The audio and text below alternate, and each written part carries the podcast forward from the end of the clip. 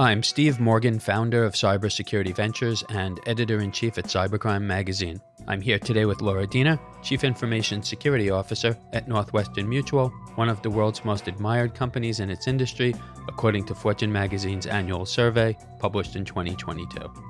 Also joining us is Richard Seewald, founder and managing partner at Evolution Equity Partners. Evolution Equity TV is brought to you by Evolution Equity Partners, an international venture capital investor partnering with exceptional entrepreneurs to develop market leading cybersecurity and enterprise software companies. To learn more about Evolution Equity Partners, visit evolutionequity.com. Laura, welcome. Great to have you back on with us. Thank you, Steve. It's great to be here. And Richard, uh, great to have you with us as well today. Hey, Steve, great to be here and great to be here with Laura as well. Look forward to the conversation. So let's kick off here, Laura. If you can maybe offer us your 30,000 foot view on how companies can foster a culture of cybersecurity across every part of their firm, which is essential, especially now. It's, you know, Cybersecurity Awareness Month. You know, what do you have to say?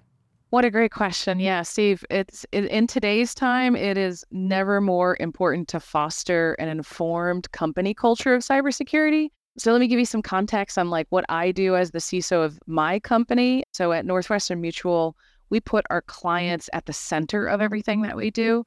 And this ties back to our purpose driven mission to help Americans achieve greater financial security through a comprehensive financial plan and through the trusted experience of a financial advisor.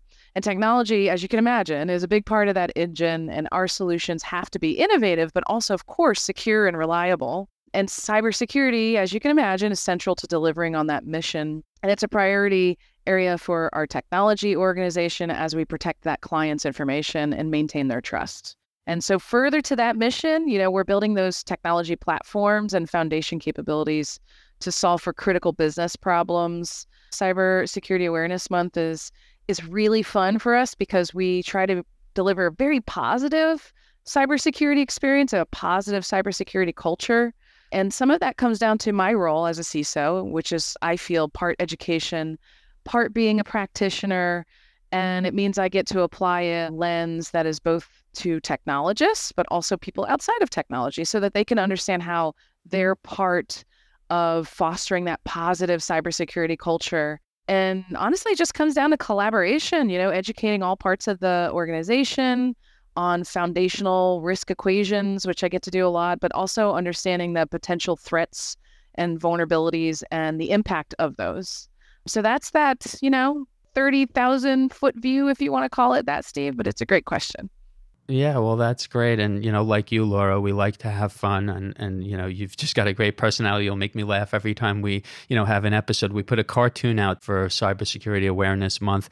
And so the CFO is sitting at the desk and being called into a meeting and says, you know, I'll be right there. I just have to pay this ransom. So, you know, unfortunately, it's, uh, you know, becoming every day part of our lives, yeah. but hopefully we're moving in the right direction. Richard, maybe you could chime in here with a market view on cybersecurity awareness and training. You've done a lot of research. You recently invested into a great company, CybSafe. How important is it for us to train our employees and up our awareness? What Laura mentioned, you know, sounds like sort of a quintessential approach to enabling employees and the entire organization to be aware that in many cases, a lot of the attacks that we hear about come as a result of a human factor, meaning, you know, someone clicks on a link, someone downloads a application that ends up creating significant impact on the cybersecurity stack and that training and awareness awareness really does move the needle and, you know, I think it's essential during this month that we raise that awareness, make sure that employees and, you know, the greater universe understand that it comes down to the human and behavioral dynamics around how you interact with, you know, your your digital universe, being able to do that in a safe way, in a cyber secure way, is ultimately the mission that I believe this awareness month is about. And I think Laura did a great job in terms of explaining that. So, you know, from our perspective as an investor, we've invested in a number of companies that enable that, both the training, the analytics behind the training that enable chief security officers to understand the human factor risk in greater detail. Uh, and it's a area of threat intelligence that feeds into the the the overall threat intelligence mix that you know has proven to be essential to organizations. So I'm sitting here with one of the world's top CISOs and one of the world's top cyber investors. So I have to use this opportunity to ask both of you, and I'll start with you, Laura, about AI related cybersecurity trends. And, and I'll start off with asking Is, in your opinion, AI going to be a bigger gain for cyber criminals or for cyber fighters? Is it going to do more harm or more good?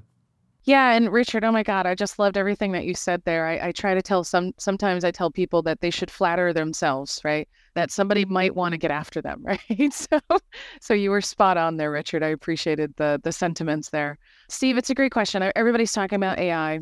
Your question about will it be a bigger gain for cyber criminals?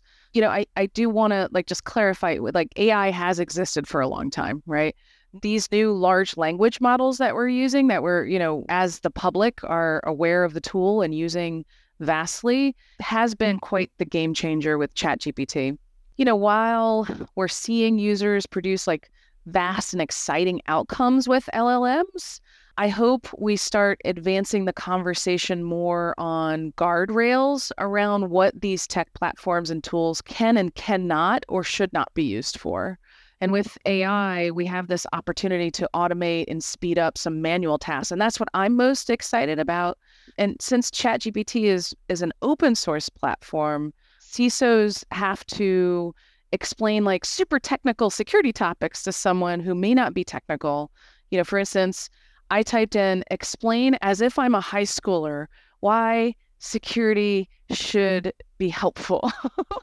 and and I, I, I am going to take some prompt engineering courses, I promise. But, but what was really nice is that the message came out, like I said, like a high schooler, right? Like the message came out, and I didn't have to like feed it super technical things, but it was able to come back and say, for a non technical audience, here's what you have to think about, right? But like the gift of fire, that's what I like to call a lot of these new technologies. Yes, of course of course threat actors are going to use it. It's going to be an arm race. It's it's going to be something that bad actors are going to use to automate their tasks too, right? Because if I like you know using mm-hmm. it in my very bad prompt engineering way to say like tell me like a high schooler this this very technical security topic then of course the bad actors are going to use it to advance some of their methods their protocols or the ways that they want to gain access or gain just the the monetary value that they get out of like a like a ransomware, right? Like you you were just talking about the the comic. So I don't I don't want to say that you know we're going to see a ton of big cybersecurity trends when it comes to bad actors, but of course we're going to see it in use and we're going to see um, you know people using it for for bad. But that that's why I like having lots of conversations with different uh, people about what tactics that we can employ so that we're keeping up with um, with the trends and using large language models and, and open source ChatGPT products. So, Richard, I know that you and Evolution Equity Partners are paying a lot of attention to this market. Recently, you invested into Protect AI. They're doing some really interesting work. And I'm curious, in your opinion, Richard, is this going to be a large market meaning AI specifically for cybersecurity? Is this anything along the lines of, you know, if we go years back to antivirus all the way up through various market sectors now, is it going to be a category in of itself? And just any comments you have uh, about AI and cybersecurity. Sure. Look, I think Laura pointed out that machine learning and AI have been part of the cybersecurity infrastructure for over a decade plus. Some will claim that it goes back even further in terms of predictive capability of technology in this segment. So when you look at detection and response over the last decade, machine learning and AI have been part of that equation for some time.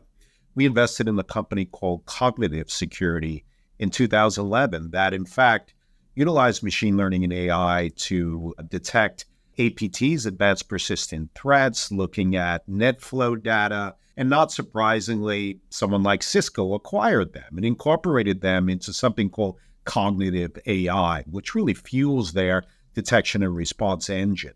And so when we look at the current environment and generative AI and the LLMs, I think one of the interesting areas is to be able to coordinate sort of what we've been working at over the last decade on detection and response, and then large language models, and creating a force multiplier effect in terms of the ability to enhance that detection and response capability, and perhaps use large language models to benefit on both response and detection. I think that's one area. The coordination of existing technology that utilizes machine learning and AI, and then also large language models and the benefits that that combination makes. You pointed out Protect AI because we think that one of the primary focus areas and one of the areas where the attack surface has expanded and has significant impact on organizations is the developer ecosystem. So, where machine learning and AI algorithms are being developed, where builders, engineers are implementing algorithms that are mission critical to organizations. So, think about trading algorithms. I had this conversation earlier this week at the New York Stock Exchange in terms of AI and ML that is powering the financial services industry and the floor there going back and shifting left and focusing on that developer component is mission critical. And many of the tools that are out there, including the traditional developer tools, don't do the trick when it comes to meeting the requirements for an AI ML developer environment. So I think, you know, that's foundational. It's one of the areas that we identified as being highly important and actually invested in a company that addresses that category with Protect AI. So it's interesting, Richard. You touched on financial services, and there's, of course, a connection to Laura and where she sits. We produced a program with Evolution Equity Partners, and we covered the world's first CISO who was in the financial services sector, Citigroup, back in 1994. And interestingly, all of these years later, he said, if I was back driving the bus today, I'd hire a team of data scientists and, you know, get the best AI and ML out there. Laura, from where you sit, how is the financial services industry different than other sectors in terms of attacks and threats it faces? Big shout out to Steve Katz because he's one of my mentors. I absolutely adore him. He's amazing, definitely ahead of his time, always and forever. So big shout out to him.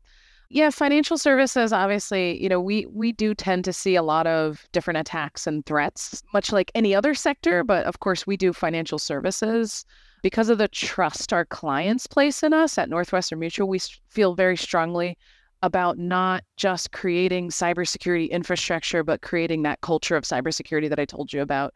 And our leaders understand how critical cybersecurity is to our entire mission of freeing mm-hmm. Americans from financial anxiety. That's kind of part of what we want to do.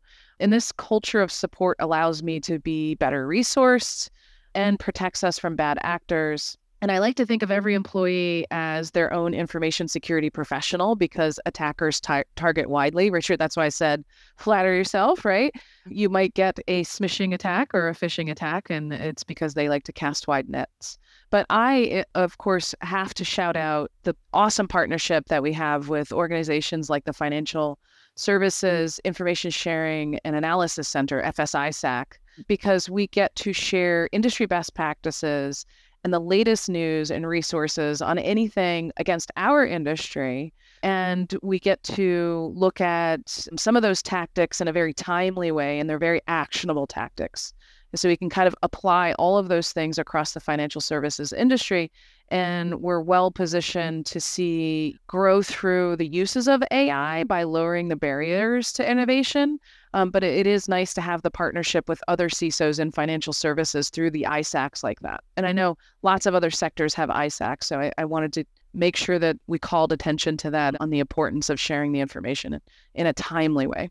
So I want to close out asking both of you the same question, and because you both have an extensive CISO network, but in a different context. Richard, you're analyzing the market, you're looking at opportunities, you want to help CISOs and security leaders solve problems. Laura, you have a lot of colleagues who are in the industry for many years. These are your peers. So, what I'd like to hear from both of you, I'll start with you, Richard. You know, what what are the biggest challenges that CISOs have? You know, we touched on employee training today, and you know, we worked up through a lot of different issues. But w- what are you seeing as the single biggest challenges they faced? The way I'll answer that is thinking about mid to long term challenges that may not be the top five that quarter on quarter chief security officers look at today, but inevitably will enter the fray as time goes on. And I think one area that has uh, the potential of significantly impacting the cybersecurity stack that's probably not on the radar on a quarter to quarter basis of CISOs today, but Laura, correct me if I'm wrong, is the threat of quantum and quantum computers. And as quantum goes online, and there are forecasts of that happening three, five, ten years from now, hard to quantify that. But the morning that you wake up and you hear that there is a legitimate quantum computer that has gone live, it will change the game in cybersecurity, not only cybersecurity, but many other areas. And having that category, at least in eyesight and considering it, I, I think is important because it's one of the things that'll sneak up, up on us and perhaps impact the cybersecurity stack and other areas in a, in a significant way. Again, it may not be a near term risk for a lot of organizations, but something worth understanding, keeping an eye on, and perhaps even exploring whether there are there are solutions that harden current encryption infrastructure and that prepare organizations for the potential of a quantum hack. I just think quantum is probably the largest and and maybe putting it this way is a, a little bit unique, but it's the unquantified risk in cyber today. So Laura, I'd like to know not just what you think but maybe also, you know, what you're hearing from your colleagues collectively about maybe the quantum risk, but also just in your everyday role, how worried are you? How much time do you devote thinking about ransomware compared to thinking about training your employees and you go straight down the line? What are those single biggest challenges that, you know, you spend the most time on? Of course, I worry about quantum too. I'm, I, I am a computer scientist, and yes, I, I don't want to see the day where AES 256 gets broken and all the things that we have to do to, you know, to enhance all of the platforms that we use on a regular basis. I, want to talk about IT risk management for a minute because I think that as a CISO, it's it's really important to think about things from a risk perspective Steve, because you know you were kind of you were leading me here um, when you were talking about you know what what do I worry about ransomware? Do I worry about training staff? The answer is yes. I worry about all those things, but having a holistic view of the security landscape is really important. And then having this IT risk management oversight that I have as a CISO is has really helped me understand how to put things in sizable categories or priorities from a risk perspective. So you talked about quantum driving end-to-end data protection is part of quantum, right? That's one of the big risk categories that I have. I want to do that for not just, you know, our employees, but our financial advisors, our clients and everything else. Improving security hygiene is another big risk category that I like to talk about. Strengthening our cyber resilience, again, thinking about quantum hacks. Yes, you're going to have to be super resilient to it and then maturing any kind of supply chain security risks or third party risk management, as a lot of people used to like to, to call it, so that we're thinking about risk in general. And a lot of people can hold on to those four different categories that I just mentioned. And so I, I want to call out just the IT risk management aspect here because I think it's super important that CISOs are not just ignoring that, right? Putting things in a risk perspective are really important because otherwise you're going to be spending a lot of time or too much time on ransomware or too much time on training and it's important to think about things from a, a broader IT risk lens. So, Laura, we kicked off, you know, talking about Cybersecurity Awareness Month. Let's close out that way, and maybe you can help people who really need it. And in particular, I'm thinking about small businesses. There are so many companies in our country, globally, who are faced with the same risks we've been talking about, but they don't have a CIO, they don't have a CISO, they don't have full time staff, they have limited resources, they, they can barely understand the risk, let alone protect themselves from it. Uh, what should companies be doing? What should small businesses be doing to up their knowledge and, and their protection? Well, I mean, first and foremost, just understand how important it is to prioritize cybersecurity, whether I just talked about IT hygiene everybody has to patch, right? Everyone has to patch. You always have to patch. You always have to stay ahead of it. And so prioritizing cybersecurity is, is is super important first and foremost, having that support to provide the right resources, even if it's a small amount of resources, that's super important. And then when you are applying the resources, look, I can't be a good CISO if I didn't have an amazing team. It's so important to think about people, process, and technology, but put your people first. Hire for a capability, for capacity to learn. Think about those things. Hire like solid people who not only care about technology, but, but care about the process and care about everything else that goes around with it.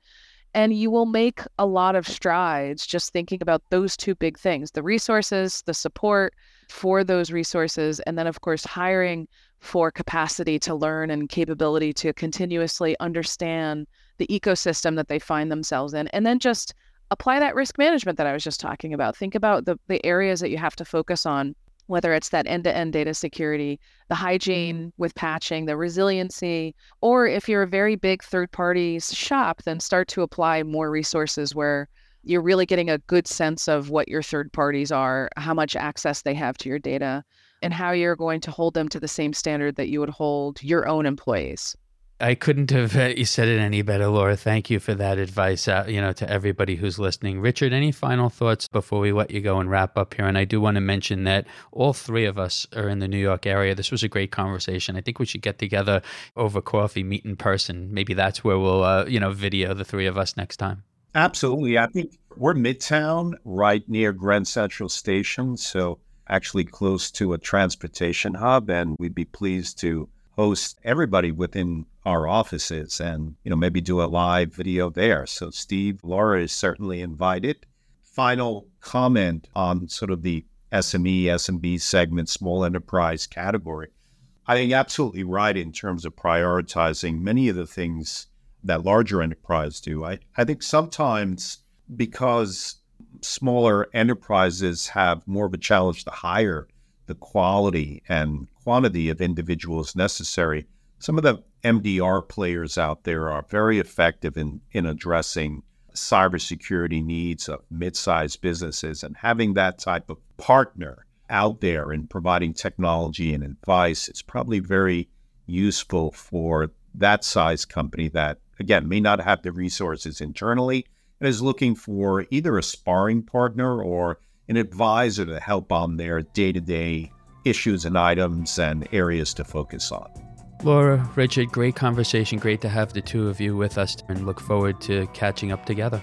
Amazing conversation. Thank you for having me. Thanks, Steve. I'm Steve Morgan, founder of Cybersecurity Ventures and editor in chief at Cybercrime Magazine. This interview is brought to you by Evolution Equity Partners, an international venture capital investor partnering with exceptional entrepreneurs to develop market leading cybersecurity and enterprise software companies. You can keep up with all of our media at cybercrimemagazine.com.